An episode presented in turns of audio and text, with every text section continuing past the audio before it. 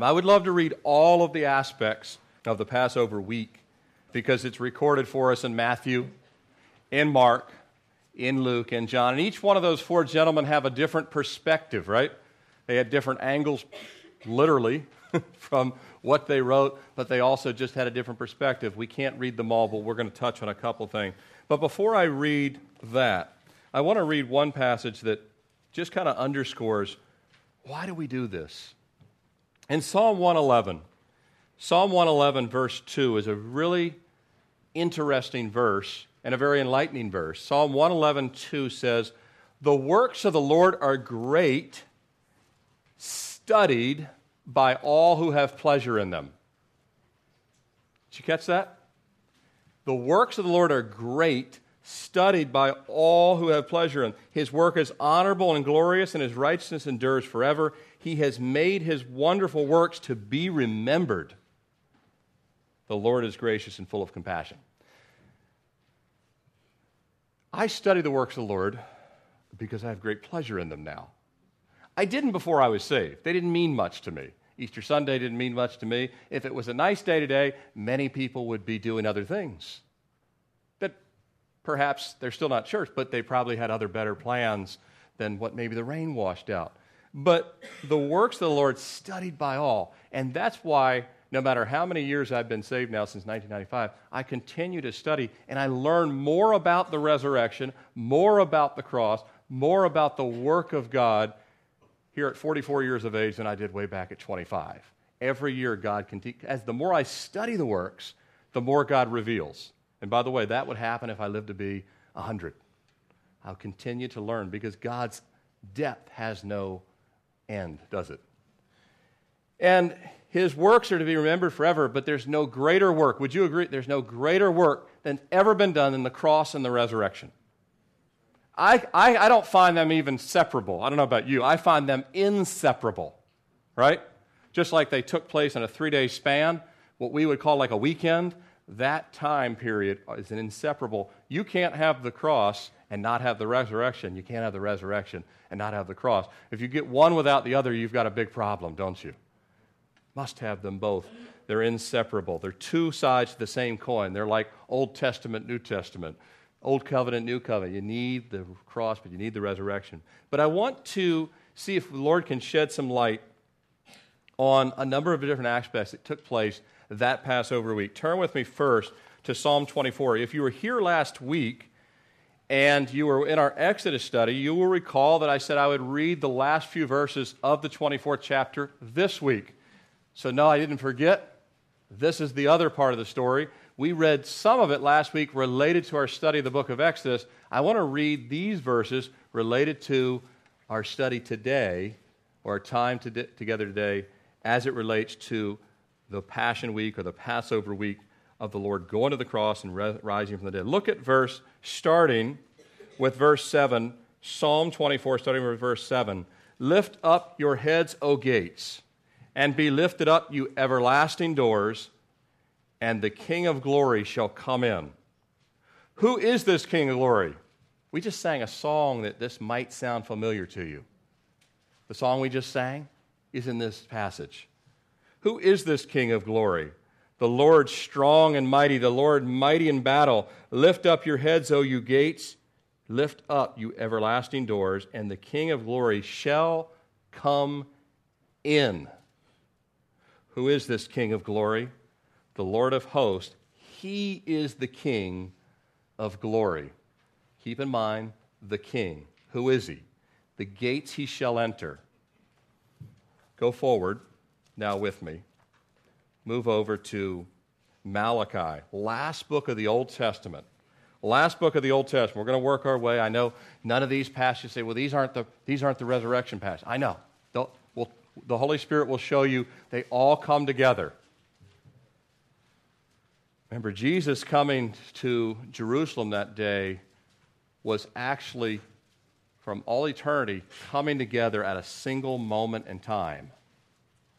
Malachi chapter 4, last book of the Tanakh, what the Jewish folks call the Old Testament, the last book, Malachi chapter 4, starting with verse 2. But to you who fear my name, the Sun, S U N, of righteousness shall arise with healing in his, capital H I S, wings. The sun shall rise with healing in his wings. Malachi 4 2. Now turn forward to the book of Matthew, to the very next book. I did this in order on purpose. Matthew, next book, chapter 21. Matthew 21. We read about this King of glory in Psalm 24.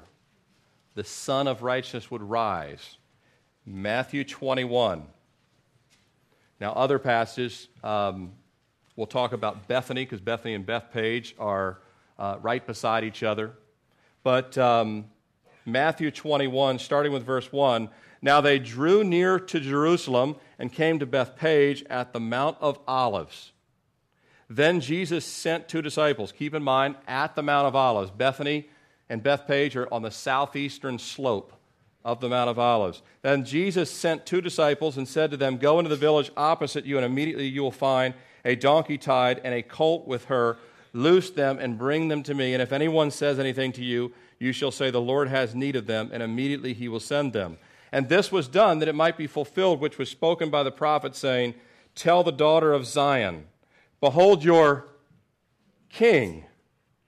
Back to 20, Psalm 24. Behold, your king is coming, but look how he's coming. Lowly. Not mighty in battle here, folks. Lowly sitting on a donkey, a colt, the foal of a donkey. So the disciples went and did just as Jesus commanded. They brought the donkey and the colt and laid their clothes on them, and he sat on them. And a very great multitude, their clothes on the road, others cut down branches from the trees, spread them on the road. Then the multitude who went before and those who followed out cried out, saying, Hosanna to the Son of David. David was the greatest king in the history of Israel. They're, they're calling him the Son of the great king the son of David. Blessed is he who comes in the name of the Lord, which in Hebrew, Baruch haba b'shem Adonai. Blessed is he who comes in the name of the Lord. Hosanna in the highest. And when he had come into Jerusalem, all the city was moved. Who is this? Who is this King of glory? Did you see the whole city was asking the question? Many Americans don't ask the question. They don't want to ask the question. They don't care about the question. They don't believe Jesus ever existed, or maybe they do believe he existed. He was a good man. Maybe he was a prophet. Maybe he was this. Maybe he was that. All of Jerusalem, a mighty city in its day. And you're going to see some pictures in just a moment that'll, that'll claim that the whole city was saying, Who is he? Who is he? Just a few, just prior to this, he had raised Lazarus from the dead. Lazarus had been dead for how many days? Four. His body stunk, and Jesus in Bethany, just two miles outside of Jerusalem, had gone and called him, says, Lazarus, come forth. And many people witnessed it. And the high priest and the priest couldn't stand it. That this guy had proven to be the very power of God. He had raised a man from the dead, but he wasn't done yet, was he? And now everyone in Jerusalem is asking, Who is he? Some believe, some don't believe. Same as today. Some believe, some don't believe. So the multitude said, This is Jesus the prophet from Nazareth of Galilee, where he did 80% of his ministry was in Galilee, which is the north part of Israel.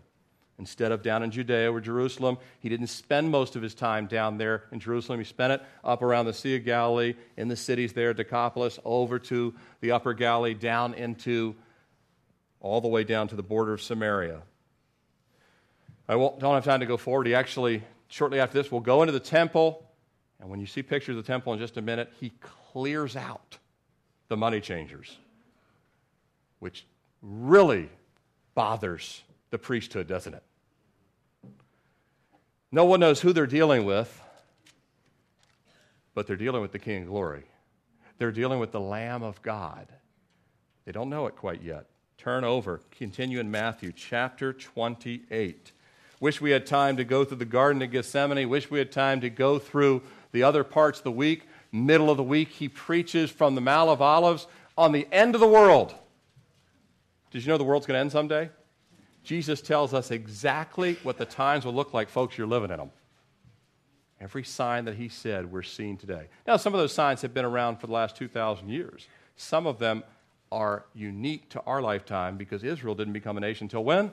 1948. Everything prior to that, you could not speak of Jesus' end times prophecies because they had not and could not be fulfilled until Israel was again a nation. 1948 changed everything. Now the fig tree's blooming in our lifetime. Strong, too. I've been to Israel. Jerusalem's never been as big population wise as it is today, although it was more, far more glorious in Jesus' day. Does that make sense? It was a more glorious city in Jesus' day, but it's a larger city today. It has a metropolis, just like New York or you know, Chicago and things like that. So Jesus enters this great city, and we find in verse 45 of chapter, I'm sorry, chapter 27, not 28, chapter 27. We'll get to 28, that's the resurrection. Chapter 27, verse 45. Now, from the sixth hour until the ninth hour, there was darkness all over the land. I'm skipping past his mock kangaroo trial in the night. I'm skipping past his false accusations. I'm skipping past him going before Pilate and Herod. I'm skipping past Pilate's wife having a disastrous dream, says, Do not touch this innocent man. I'm skipping past all those things, right? Him carrying his own cross, beat with a cat of nine tails. I'm skipping past all those things to go straight to the reason Jesus came to the world. Why? For this moment here to die for your sins and my sins. Everyone here has committed sins, some more than others, but if you've committed one, you need Christ. Amen? And so he comes for this reason. Now, in the Hebrew day, the day changes at twilight. Six o'clock in the evening starts a new day, right? You go 12 hours to the following 6 a.m., and that's when they count the first hours of daylight. So they would call 6 a.m. hour one. 9 a.m. would be the third hour, right? But from the sixth hour, which is 12 p.m., till the ninth hour, which is 3 p.m., right? The time of the day you're getting tired at work, right? 12 p.m. to 3 p.m. You've seen the commercials. That's for your nine hour energy or whatever it is, uh, uh, five hour energy or whatever. You know, that's when you're getting tired, right around 12 to 3. That's the sixth to the ninth hours on the Jewish clock. Now, from the sixth hour to the ninth hour, there was darkness all over the land. This would have been a clue to everyone that something is wrong. When have you seen it midday from noon to 3? And this was recorded by other historians as well. You realize that, right? Even if you say, well, I don't believe the Bible, how about other historical text? The other historians today verify it got dark, really dark, like middle of the night dark from 12 to 3. This would be a clue that you might be killing the Son of God. And about the ninth hour, Jesus cried out with a loud voice, saying, Eli, Eli, lama sabachthani which is to say, My God, my God, why have you forsaken me? What David prophesied in Psalm 22 1, Jesus speaks it here. Remember, they called him the son of David? He speaks the same words as David. Some of those who stood by when they heard this, saying, This man is calling for Elijah. Immediately, one of them ran and took a sponge and filled it with sour wine and put it on the reed and offered it to him to drink. The rest said, Let him alone. Let us see if Elijah will come to save him. Don't you love the compassion of the people? Man's bleeding to death on the cross. Let him alone. Let's see if Elijah comes. And Jesus cried out again with a loud voice. You think I'm preaching loud? He cried out way loud. You would have heard it in the Arab quarter, in the Jewish quarter, which is today's neighborhood. That, that wasn't what they were called then. Cries out with a loud voice. Oh, I love verse 51. Highlighted big time in my Bible. Then behold, the veil of the temple was torn in two, and the earth quaked and rocks split. More clues that somebody divine is on that cross. You realize the temple to be torn in two, it was incredibly thick.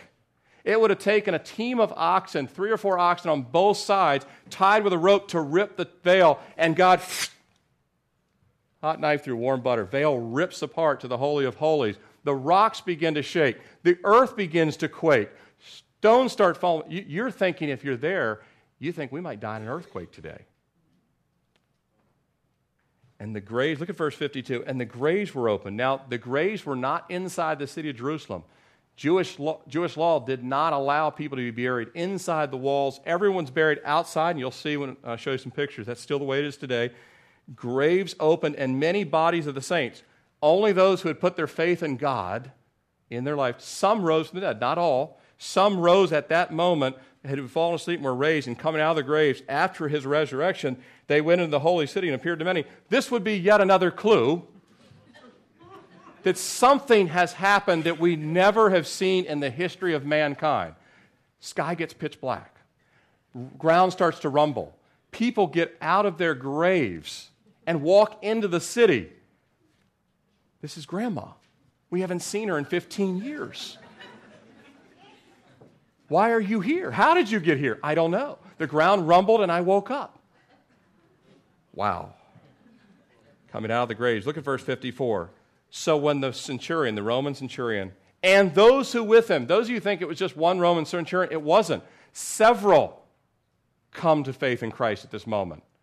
Those of you that still are skeptical and say, that didn't happen, a Roman soldier would grab you and shake you with all his power and say, I was there, buddy. This is what he says. So the centurion, those with him, would guard, and Jesus saw the earthquake and the things that had happened, and they feared. These guys were petrified. The ground's shaking under them. It's pitch black. People are seeing things that no one's ever seen, and one of them says, Truly, this was the Son of God. This might have been one of the very soldiers that took the stakes and drove it into Jesus' hands and feet, and now says, I've just killed God's Son. Can you imagine? You have just nailed Jesus to the cross, and now you realize this really is the Son of God. Now, it's not too late. God will still forgive, won't He? Amen to that. Uh, and many women who followed Jesus from Galilee ministered to him were there looking from afar. Among them were Mary Magdalene, Mary, the mother of James and Joseph, and the mother of Zebedee's son. Now, when evening had come, the body had to be taken. Jesus had to die before twilight because this is Passover week, number one. And number two, you couldn't have anyone that wasn't buried before twilight. So, Jesus, if he wasn't going to die, they were going to have to break his legs to have him suffocate to death. But remember, he gives up his spirit before they can break any bone in his body, as the scriptures foretold, fulfilling the prophecy that not a bone would be broken. Although his face would be marred, his skin would be torn, he'd dra- uh, drain every drop of blood, the spear in his side would drain out the water of the body, but he had to be in the grave before, as Jewish tradition or Jewish law said, not just tradition, law, he must be in the grave before the new day, before twilight or the setting of the sun. So, Joseph of Arimathea, another passage tells us that Joseph of Arimathea gains boldness and goes to Pilate, risking his own life to say, Let me take his body. And, uh, and he comes with a, a disciple of Jesus, verse 58. This man went to Pilate and asked for the body. Then Pilate commanded the body to be given to him. We actually know from other passages that uh, him and Nicodemus do this together. They wrap the body of Jesus in a linen cloth. They lay him in a new tomb which had been hewn out of the rock. A large stone is rolled against the door of the tomb, and they depart. And Mary Magdalene was there, and the other Mary sitting opposite. On the next day, verse 62, which followed the day of preparation, which is the Feast of Unleavened Bread Day. The chief priests and the Pharisees gathered together to Pilate, saying, Sir, we remember while he was still alive how this deceiver, like, never mind the darkness for three hours, never mind people coming out of the grave, never mind Roman soldiers saying, Truly this was the Son of God. This deceiver, he said, After three days I will rise, therefore command the tomb that made secure until the third day, let the disciples come by night and steal him away and say to the people, He has risen from the dead. So the last deception will be worse than the first. Even then, people were already trying to discredit the very Son of God and the miracles they could see with their very own eyes. And Pilate said to them, You have a guard. Go your way. Make it as secure as you know how. Now, they were given anywhere from four to 16 Roman soldiers most scholars believe it's on the higher end. They were given more in the neighborhood of 12 to 16 soldiers. And by the way, you don't want to approach Roman soldiers because their life is on the line. They'll die if they give up the, what they're guarding. and, and they don't have a they, or they have a shoot first, ask questions policy to, uh, at that time, right? So they were given this watch, and so they went and made the tomb secure, sealing the stone and setting the guard. It had the seal, the Roman government. Verse 66, now look at verse 1 of chapter 28. That brings us to today. Now, after the Sabbath, Sabbath would be our Saturday. They don't have Saturday, they have the seventh day. The seventh day. Now, after the Sabbath, of the seventh day, as the first day of the week began to dawn, our Sunday, Mary Magdalene and the other Mary came to see the tomb and behold, there was a great earthquake, another earthquake. For an angel of the Lord descended from heaven and came and rolled back the stone from the door and then sat on it. Right by the door, there's an angel sitting on the stone. His countenance was like lightning, and his clothing as white as snow. Look at verse 4. And the guards shook for fear of him and became like dead men. But the angel answered and said to the women, Do not be afraid, for I know that you seek Jesus who was crucified. He is not here I love it. You can stop right there. He's not here. Ladies, he's not here. Angel sitting on the stone. Sorry, he's not here. He's risen, as he said. Come and see the place where the Lord lay, and quickly go and tell the disciples he's risen from the dead. And indeed, he is going before you into Galilee. Why Galilee? That's where he did 80% of his ministry, going back to his own home. He, was, he grew up, well, of course, he was born in Bethlehem, then lived in Egypt for the first uh, uh, early childhood years of his life. Then he goes to Nazareth, where he grows up. He's why it's called Jesus of Nazareth. Then he later goes to Capernaum, where he has the majority of his ministry, which is also part of the Galilee region, kind of like be Chesterfield County, Midlothian versus Chester, right? Goes from Nazareth to Capernaum. 80% of his ministry goes back to the place of his ministry beginnings and his childhood. Behold, I have told you. So they went out quickly from the tomb with fear and, church, what's our theme for this year? Great joy. And ran and brought his disciples word. Father, we pray again that your spirit would speak and that we, your people, would hear. If anyone here doesn't know you as Lord and Savior, that they would believe. You said, only believe. Lord, it's believing on you that changes everything. You'll open our eyes, our ears, and our heart. In Jesus' name, amen. I want to just walk you through for a few minutes what took place. a week ago, probably a lot of you, even if you're not a church going person, you've never studied the Bible, you hear terms that Christian people use, like Palm Sunday. That was a week ago. It was Passover week. Everyone, how many of you uh, know what Passover week is about? All right, Passover week. It had been observed for hundreds of years by who? Jews, not Gentiles, although some Gentiles actually, uh, over the years, had actually decided to convert to Judaism. But Passover was a Jewish feast. What was the Jewish feast about? Well, if you're here on Sundays, we're in the book of Exodus, right? Exodus is where we see the first Passover. What was the Passover? Well, the Passover was the children of Israel, after 400 years in slavery, were finally going to be set free by God Himself from bondage, chains. Sound familiar to sin?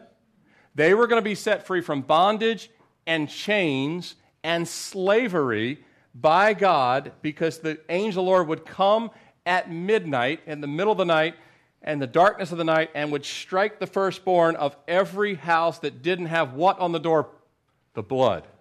The blood. Same as it would look on the cross. Blood at the top, blood on the outstretched arms, where the crown would be and where the outstretched arms would be, and then it would drop to the floor where the feet would be. There's the cross on the doors. Of course, this would be understood later as opposed to when the Passover. But for hundreds of years, the Jews would celebrate the Passover feast when God passed over all those who had blood on the door, but he condemned and destroyed those that didn't have the blood. Jesus enters Jerusalem. Now, Jesus didn't spend most of his time in Jerusalem. He always came to Jerusalem when? For the high holy days and a few other times he would be down in the area of Judea, but for the most part, his ministry was up in Galilee, but he would come down knowing that he, this Passover, although he went to all the Passovers in his lifetime, uh, in, his, in his adult years, he came this time for the last time because he knew that this Passover season, he was going to be the lamb. Now, not everyone else understood that. Matter of fact, hardly anyone understood that. Even when he tried to tell the disciples this, they didn't understand it because he said the Son of Man will be betrayed, killed, and he will rise again on the third day. And it went like this right over their heads. But he comes down, he takes probably down through the Rift Valley, which is the lower part where the Jordan River comes down to the Rift Valley, because we know he goes through Jericho. Jericho is where he actually runs into a guy named Zacchaeus. Right? Goes to Zacchaeus' house. Zacchaeus believes on him. But he comes, the ascent from Jericho, you're talking about uh, a minimum of 3,000 foot ascent coming from the low, below sea level, up into the high Judean mountains where Jerusalem sits on top right? He's coming up and he comes all the way through and he comes through a town of Bethany. Why is Bethany important? Well, Bethany is where not much earlier he had raised who from the dead? Lazarus, less than two miles from Jerusalem, and everyone knew about this. This was well known information. This was hot news. Everyone knew about it. And so he comes through, he comes through Bethany, and then he begins to come on to the Mount of Olives. And it's on the Mount of Olives that he will eventually get on a what? Donkey. Well, they'll put the, and, and there's a road. It's there, the road, actually, even part of the road is probably not in the exact same place, but there's a road that runs uh, at the bottom of the Mount of Olives, but there was a road that would run across the mount, not at the top part, but about the middle of the mountain, uh, around into Bethany and Jesus would be on that road on the donkey when people start to do what? Throwing their clothes on the ground, throwing their palm branches. Why? Because they wanted Jesus to die on the cross? No, they had no clue he was coming to Jerusalem to die on the cross. They thought if a man can raise someone from the dead, if a man can walk on water, if a man can, oh, touch blind people and make them see, this man can probably be a king that can say to a group of Roman soldiers, die. And it would happen. And as a matter of fact, what happened in the Garden of Gethsemane? When Jesus was praying, the, the soldiers come to get Jesus with Judas and to, uh, dis, uh, and to give the, the, the kiss on the cheek. What happens when Jesus stands up and he speaks? What happened to all the soldiers? Boom, they fall down. Malchus's ear is taken off. Jesus picks up the ear, puts it back on his head, and actually heals it, that's a pretty good clue that you're dealing with the Son of God. But the people don't still, none of those things make them think they need a Savior. They want a king. They want a new king. They don't want to be under Caesar. And they don't even like their religious leaders. And who does like religious leaders, right? When they're hypocritical like they were. Their religious leader, Caiaphas the high priest, Caiaphas the high priest lived in a mansion, huge house. Probably this, it's, it's right up there. It's not as large as Herod's, but it isn't far behind. Caiaphas had a beautiful mansion. The rest of the people didn't live that way. But the priesthood lived that way. And Jesus didn't live that way. He had nowhere to lay his head, even though he owned the world. And so they think, all right, we know you can walk on water. We know you healed Lazarus from the dead. Everyone knows it. Hundreds of people witnessed it. Be our king. Go to Jerusalem. This is the perfect time. Go into Jerusalem as the Passover. Stand up in the temple and say, I am the new king of Israel, and we'll be behind you. But Jesus would disappoint them because that's not what he was coming to do. Amen? But he will come and do that eventually. We're going to get to that. I got to move quickly. So, this is when Jesus enters Jerusalem. He takes the descent down the Mount of Olives on the donkey in through the eastern gate. I'm going to show you all this in just a second. I want you to see it. Uh, if you've been watching the Bible series, hey, I'm glad the Bible series has been on TV. Matter of fact, I've asked numerous people in the last week, hey, have you been watching the Bible series on TV? And they'll say either yes, I have, or no, but lots of people at my work are talking about it. And even though the Bible series on TV has been woefully inaccurate, it still has caused people to maybe consider why are more people watching this than American Idol? Than any show in 2013, any show in 2013. Because the heart knows this stuff just might be true. In fact, it not only might be true, it is true. And you and I that are saved are living proof. I would have never left the sin I used to be in if God didn't call me out of it. Amen?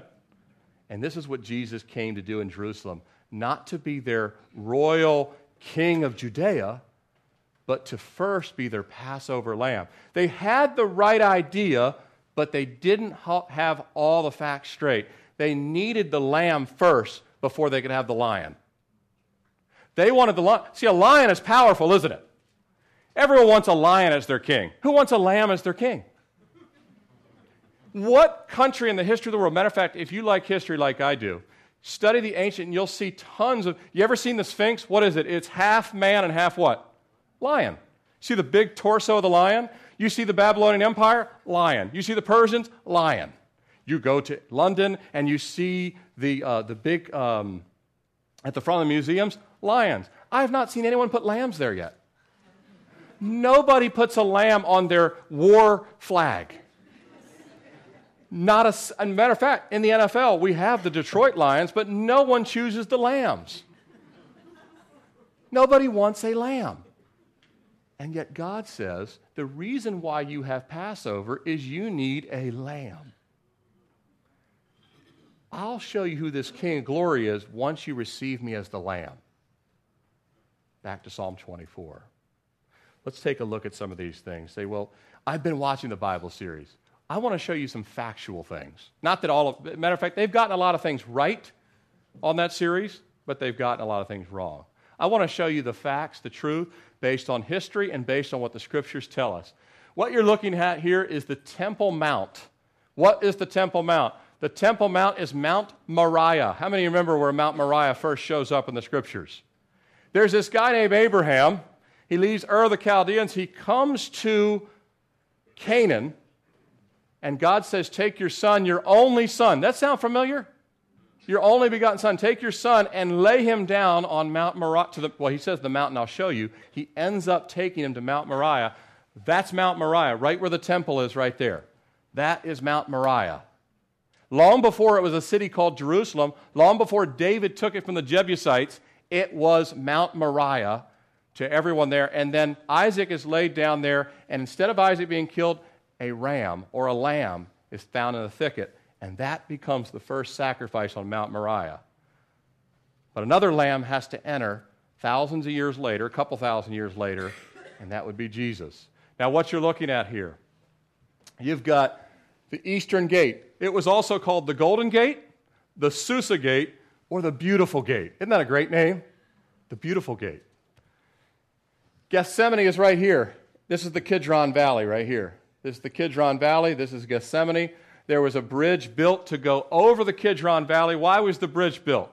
Because the high priest on the Day of Atonement, which is the month of Tishrei, in the fall festivals, right? You have the spring feast and you have the fall feast. In the fall feast, you have Yom Kippur. How many have heard that term? Yom Kippur is the Day of Atonement. On the Day of Atonement, the high priest, oh, this is really cool, because Jesus fulfills both Yom Kippur and the Passover. See, on Yom Kippur, how many here last week and you saw the royal robes of the high priest?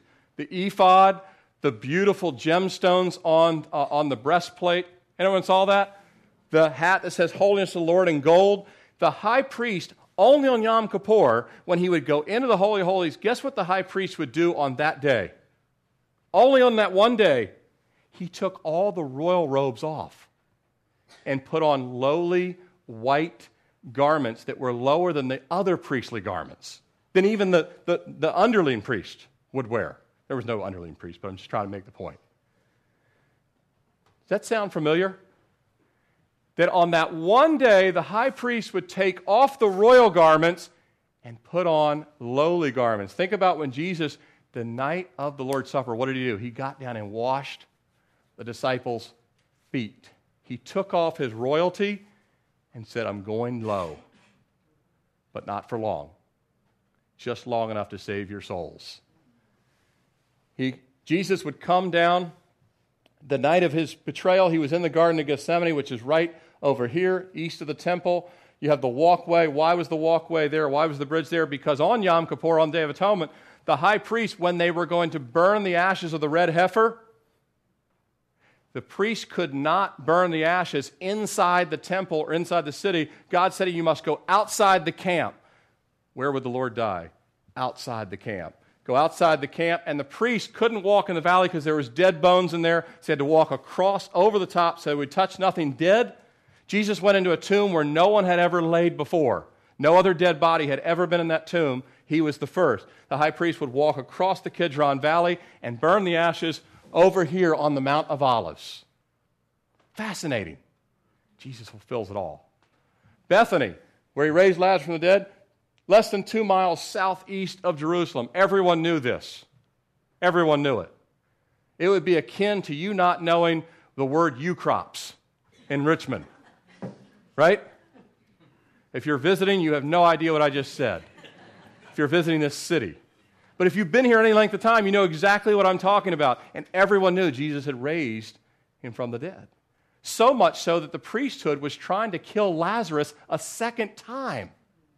The scriptures, John tells us that they were trying to not only kill Jesus, but also kill Lazarus so no one would know Lazarus was actually raised from the dead. That would be a problem on the day that he dies because many people come out of the grave. Well, who else do we kill? We can't kill everybody. And this is the city of Jerusalem. Do you notice how the temple complex dwarfs the city? If you ever had in your mind that the temple complex was a cute little building, oh, the temple's the same size as Solomon. The temple's that white on the top, but the, the temple could never change, the dimension of the temple had to be the same size. But Herod decided to make Jerusalem a great city. He couldn't change the size of the temple, which is the building in the center there, the beautiful temple where the Holy of Holies would be, the golden candlestick. But what he could do is he could build the mount up, the temple complex up. That's what he did. He wanted it to be one of the great wonders of the world, and in fact, it was. The only reason it's not listed as one of the seven wonders of the world is anti Semitism, as far as I'm concerned. It's the only reason. Say, no one ever said that. It's just my opinion. You don't have to, that's not a fact. It's just what I believe. Because anyone that's ever studied greatness in, in history, this building is of the greatest that man has ever seen. Look at what it says in the Babylonian Talmud. Whoever has not seen Jerusalem its splendor has never seen a fine city. It was unbelievable. You think Jesus entered Jerusalem, many people today think he entered Jerusalem when it was a ugly little city. Uh uh-uh. uh When he entered it, it was at the height of its glory. Who is this King of glory? Let's go. Let's look at another one. By the way, Golgotha Garden Tomb of the North. That's me standing in front of the east gate as it is today. See that gate up there? There's a big white arrow pointing to it. Can't miss it.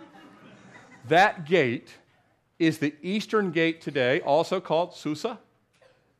Beautiful gate, golden gate. Notice that it's sealed up. We'll get to that shortly as well. Luke 19, 37, 38. Now, look what I, I, didn't read. I told you we didn't have time to read from all the passages, but look what Luke has to say. Then, as he was now drawing near the descent of the Mount of Olives, the Mount of Olives is east of the city and looks down. See, Jerusalem sits high at about 2,500 feet, but Mount of Olives sits another 100 feet up at about 2,600 feet. Right? And the higher you go, and the, and the Temple Mount Mount Moriah is lower than the Mount of Olives. So you can get to the height of Mount of Olives and you're looking straight down inside the Temple Mount, right? Jesus descends down the Mount of Olives. The whole multitude, remember they're putting the palm trance, they're all with him descending down the mountain. This is, they think he's going into Jerusalem to be their king. He's going to be their lamb. They still don't know it. They're all excited. He's going to be our king. We'll put him on a donkey. At the same time, Jesus is entering through the east side of the city, not the exact same time, but really close. Guess who's entering from the west gate? Pilate. And he ain't riding a donkey. Pilate enters from the west. Jesus enters from the east. Do you get the picture? You have the false and you have the true. You have the temporary guy who thinks he's got all things under control, and you have the guy who holds it all in his hands. Entering from the east. Why? Because Jesus will descend when he comes the second time. He says, lightning, lightning flashes from the east to the west. Jesus will return from the east for those of us who are born again. Amen? It's going to come from the east. The eastern sky is where he will come down out of heaven the same way he enters Jerusalem. Pilate comes from the other direction. And he's not riding a donkey. We don't know if he's riding a horse, but he was either one of two things. He's either on a powerful horse or he's in a chariot. But he's not on a donkey. Rome didn't play that way. You understand that, right? Rome never wanted to look like lambs. Rome was a iron fist. All right, let's go look a little bit more here. This is the Temple Mount looking the other direction. So I gave you one of the renderings of the Temple Mount looking, we looked at it down from the Mount of Olives at the time of Jesus. Now, if you were standing inside the city, do you guys see this wall right here with the door? That's today's Wailing Wall. That's where the Jews today bow before the Wailing Wall, put the little prayers in the cracks there. That is called the Western Wall. It's the only part of the temple visible that's still original, is that piece there. And we got to go under the city. There's another part that you can still see, but you got to go under the city to see it. You see the hot, you see the corner with the red towers up there at the top? I didn't learn this till I was in Israel, but the cornerstone of the temple, this is really cool, is actually Mount Moriah. It's not laid stone. They cut through the mountain and made the mountain the cornerstone. Mount Moriah is the cornerstone. Up there on the far corner on the, to the left. That's Robinson's Arch. I've got a picture of where it fell down. That arch was one of the largest arches in all of the Roman Empire in, in its day. This complex, from, from ground level to the top of the white marble temple with gold all around it, see how the temple's white? It was made of white marble. Why? Oh, when you were coming from any direction, Herod, it sits 27 stories high from ground level to the top of the temple. So Herod wanted that when anyone would come, if you were, if you were people coming from the Far East, if you were coming north out of Europe, up from Africa, or over from the Mediterranean, that you would see the temple glistening and it would hit the gold and the white sun would hit it.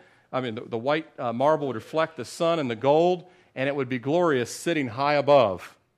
And what a, ma- what a majestic sight that was. And so that's what it looked like. You had the wealthy homes over here. You also had wealthy, wealthy homes on the lower part, which was all called the old city, the city of David, the lower part of Jerusalem. We also had a lot of wealth there. And Pilate's, his uh, uh, big mansion is actually over in this part of the city, as is Caiaphas. Caiaphas, his large uh, pad is over there as well. But if you're looking back at the temple, you see the Mount of Olives in the distance? Jesus descended down across the bridge. To the left is Mount Scopus. Take a look at the next one here. This is a picture I took. It's, it's, the sun is starting to go down. Remember, the sun will set in the west, so the sun's behind me, setting over the Mediterranean Sea. The sun's behind me. That's Mount Olives. Looks a little different today, doesn't it? Where are all those trees? They've been covered by thousands of tombs. Thousands of tombs. Why? See the Orthodox service down here? These are some Jewish Orthodox folks having a ceremony. See, Jews that believe the Bible, most Jews that believe, conservative and Orthodox for sure, not all Jews, but most Jews that believe the Bible believe that there is an end of the world coming and there's a resurrection at the end. They don't believe in Jesus. They don't believe in his resurrection. They don't believe in the resurrection of the saints. They just believe a resurrection at the end of the age. Make sense? They do believe when the resurrection comes that people will rise first on the east, which is why all the, tomb, all the Jewish tombs are on the east side of the city, if you can afford it. Today it's $50,000 a plot if you can get one. Why? Because they want to be the first to rise. And all they have to pay is nothing to believe in Jesus, and He'll give you that. He already paid it, right? So I'm looking, I'm actually standing at the, uh, I'm standing at the south end of the Temple Mount, which the Temple Mount is there. It's under Muslim control. I'm standing at the south end of the temple. I took this picture back at the Mount of Olives, and this is how the road went across to Bethany, where the buses are. It went around the mountain. It's the middle of the mountain to Bethany. Over here is the Garden of Gethsemane. Jesus, probably when he did the Olivet Discourse, goes to the top of the mountain and teaches about the end of the world from there. Looking down at the temple, said every, every stone will be unturned. Go to the next one. This is a view of Jerusalem today, which I don't have a helicopter, so I had to take this picture off of Bing, right? So uh, if you have a helicopter, you can take this picture too. This is an aerial view, and I'm looking to the east. Notice the Mount of Olives. It looks like a desert, but that's all tombs. It's all the same Jerusalem limestone. All those are tombs on the Mount of Olives there. Scopus, the eastern gate, which is still there, although they've built gate on top of gate. But remember, this is cool too. The eastern gate is the only gate that from Solomon to today is built on the exact same spot every time. The eastern gate's never been moved. They've only built new gates on top of it, so it's like it's actually like a 12-story gate or something, you know? It's got gates underneath it, but it's the only spot that they will never ever change the gate location because it corresponded to the original temple. All the other gates, Damascus Gate, Jaffa Gate, Fish Gate, Lion Gate, they're all in different places, not the Eastern Gate. Same spot. Kidron Valley goes there. Temple Mount is under Muslim control. You can see there's a mosque to the right, and then you have the Dome of the Rock there. Damascus Gate and Golgotha this way, although some believe Golgotha is over here. That's fine. City of David, where David started the city, is on the south end of uh, upper or south end of Jerusalem. Bethany is right over there on the southeastern edge of the Mount of Olives, two mile walk from Jerusalem. Next one. This is Golgotha. Well, some people believe that Golgotha was to the west, and some people believe Golgotha was to the north. There's evidence for both. I'm not here. I personally believe it was with the north, and I really believe that. Uh, guess, guess who was there also at the, at, at the crucifixion? Satan was there. He was there. He was cheering, and the demonic realm was cheering. They thought they had Jesus dead forever, but they didn't. Uh, today, Golgotha, on top of an Islamic cemetery. To the right is a mosque and a minaret, and on the ground is a bus station. All, anything we would want to excavate is completely withheld from touching. Do you know that there's many things we could excavate around the east gate, but that has a Muslim cemetery on it. Can't touch it. Temple Mount. Uh, so all these things, the temple and the cross location are two very important locations. Nothing can be touched. They're completely covered and under the control. And Islam does not believe in the crucifixion, doesn't believe that Jesus was the Son of God, doesn't believe he was equal to God, and it's completely under the grip the Bible says that Jerusalem would be trampled underfoot before the end. And then the tables will turn. The tables started to turn in 1948 when Israel became a nation again. Someday God will reveal all these things, but here's the point Golgotha, let's take a look at the next one. This is what Golgotha looked like in the 1800s. See how the eyes, like a skull doesn't have a nose? Remember, you have no nose bone, you only have cartilage there and then you see the mouth. That is what the place of the skull likely looked like when Jesus was crucified at ground level with it behind him. Three, and the road to Damascus would go right by, and hundreds of people. Remember, this is Passover. Guess how many people descend on Jerusalem around Passover? Sometimes up to 250,000 people walking by, wagging their heads, saying, Who is this guy? And what did he do? Uh, he was killed this morning by Pilate because the high priest said he was going to tear down the temple and he said he was God. Oh, he deserved to die if he said he's God. That's what would have been said as people are walking by back and forth, going into the city to Damascus Gate, a heavy, heavily trafficked gate on the north side of the city. If he was killed on the west side, it doesn't matter. That's where the Church the Holy Sepulchre is, those of you that are familiar with that. But nevertheless, he went to a place which was called in the Hebrew Golgotha. Let's look at the next one. This is the garden tomb where we went. Uh, my wife, Russ, those of us that were um, the other pastors when we were there in the garden tomb. All I can tell you, is so humbling to be in that place.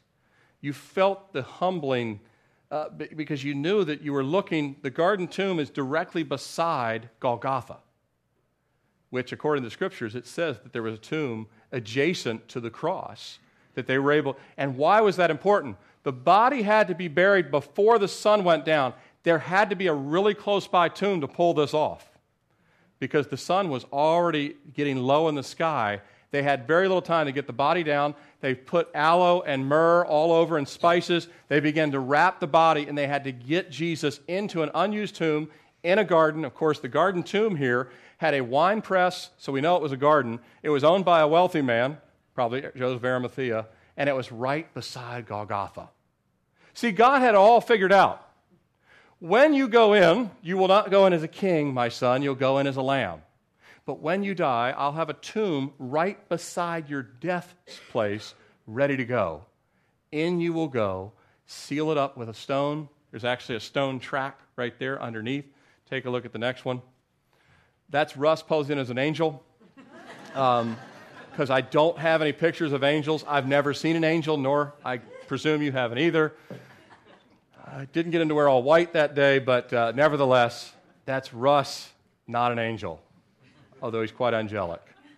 If you see him hike in the mountains, I said he was an ibex, but that's an animal over there that has great, great climbing skills.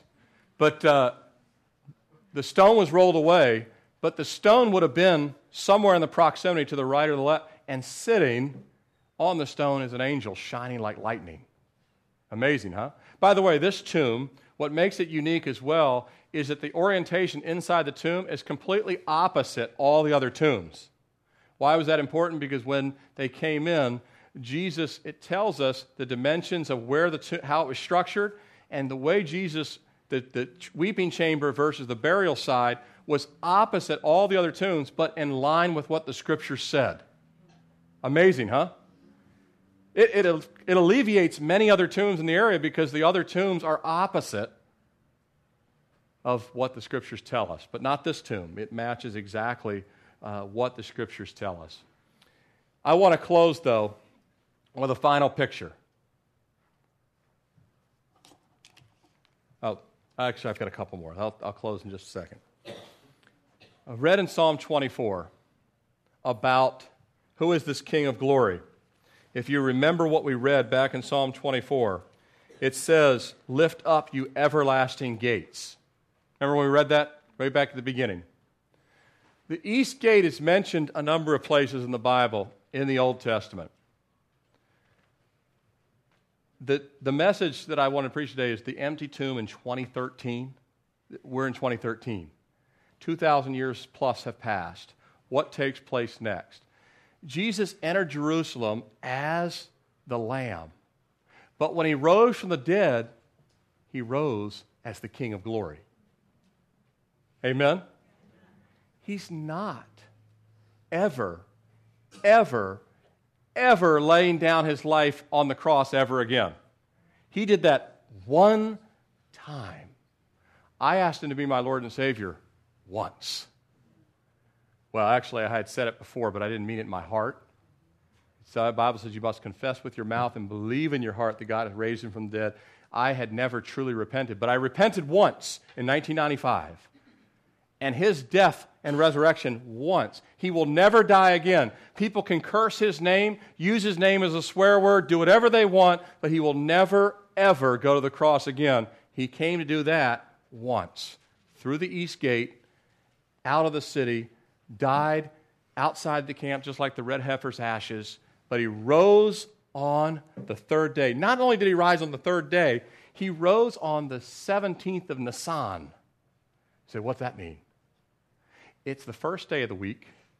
His body rested fully on the Sabbath day, not just any Sabbath, a high Sabbath, because Friday was the uh, Feast of Unleavened Bread, which was also a special Sabbath. Then you had Saturday, which was the high Sabbath. His body rested for the full 24 hours of the high Sabbath. He rises early in the morning as the sun was rising with healing in his wings. Malachi chapter 4. He rises early in the morning as the sun is rising. He rises with the dawn. He's the day spring isn't he? Right? He rises, and it's on the feast of first fruits.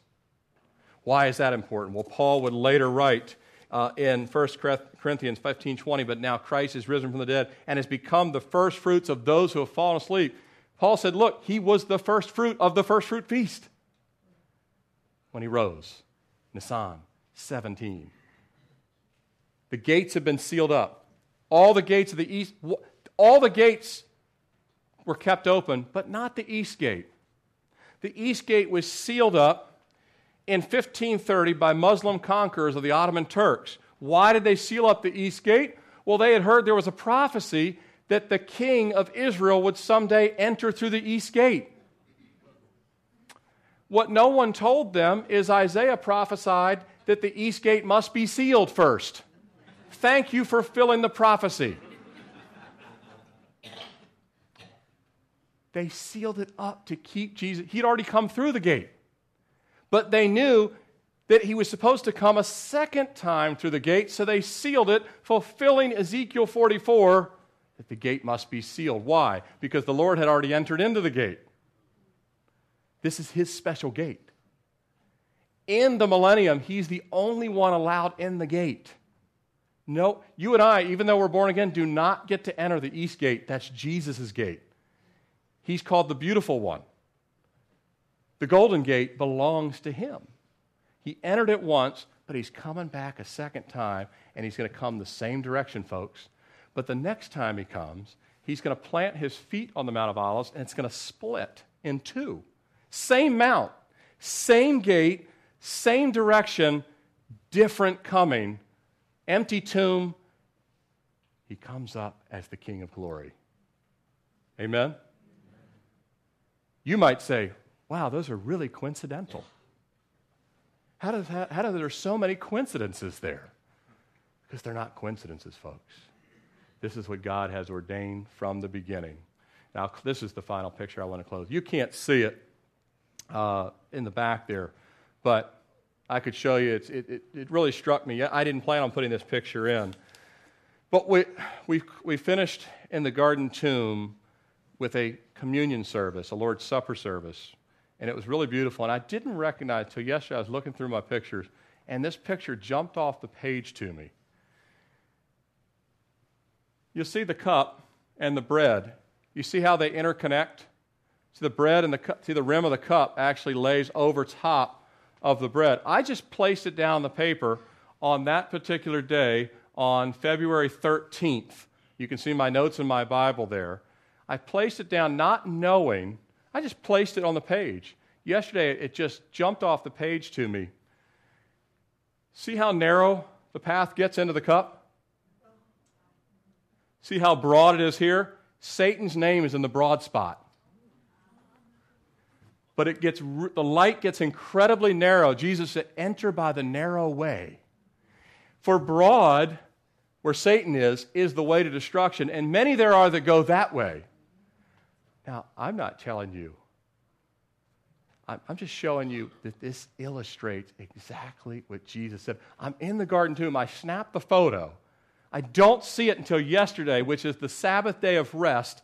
While he's in the grave, I'm looking at my pictures and it jumps off the page. I'm like, Lord, you're showing me a picture of the narrow way. See how bright the light is at the narrow end? It gets dark where Satan is on the broad road most Americans on the broad road to destruction. Satan's out there giving them anything they want. How about career? How about a new spouse? How about drugs? How about alcohol? How about success? How about money? How about an unemployment check that will last forever? How about, you know, whatever it is that'll make you stay away from the Lord Jesus Christ? And Jesus says, Enter by the narrow gate through my body, my blood, and the resurrection. Amen?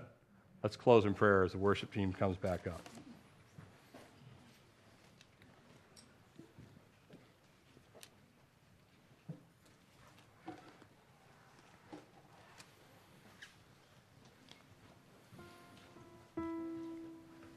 I have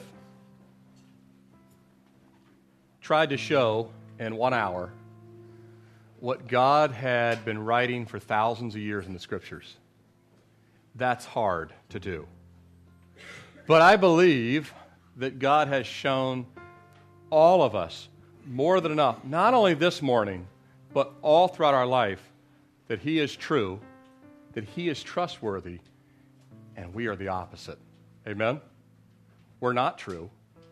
We lie, don't we? We deceive ourselves.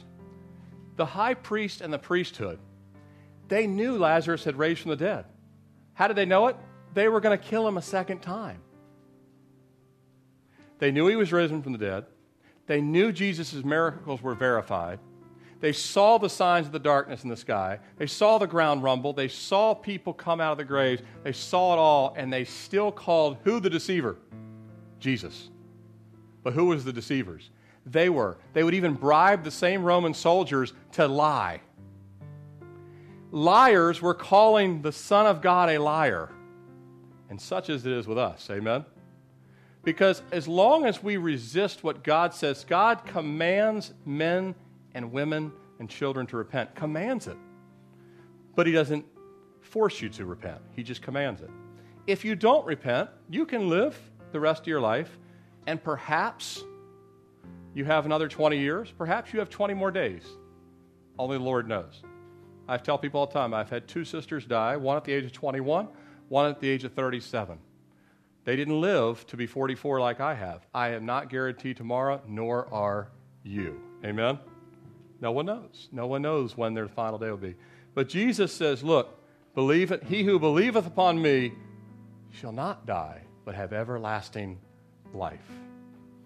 And as we just close, if you say, Man, I didn't know this stuff, but I know it's true, or I did know it, and I've refused to repent and give my life to Christ, why would you not say, Jesus says, Come, all you who are weary and heavy laden and headed to the broad road of destruction, which is hell.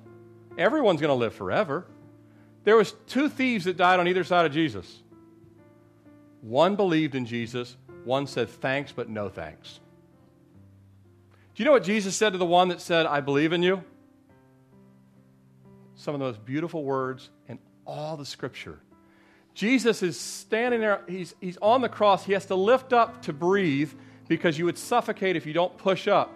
Using every ounce of strength left in his body, he turns his head to the other thief and says, Today you'll be with me in paradise. That should make the hair on the back of your head stand up. This guy had never done a single worthwhile thing, as best we know. I mean, I'm sure he did some good deeds here and there, but he was a common criminal. He spent most of his life robbing and hurting people, and Jesus said, Because you believe on me, I'll save you. By the way, if he would have lived again, he would have lived a totally different life the rest of his life. Amen? He wouldn't have kept, he wouldn't have kept committing crimes. But he did have to die that day for his crime. He goes to heaven with Jesus. The other one who mocks Jesus goes to hell forever and ever. Neither one of them had to go to hell. When I still had my career, I've told you many times, one of my coworkers would always say to me on Monday morning, Did you send anyone to hell this weekend? And I would always tell them, I can't send anyone to hell. They're already going there. But I can tell them where to go to not go there. Go to Jesus. Amen? The narrow road. As we bow our heads, Lord, if, if the Lord has spoken, you say, Lord, I want to be saved. I want you to be my Lord and Savior. Just come and stand before this altar. Jesus died publicly. I just want you to come and just stand right here.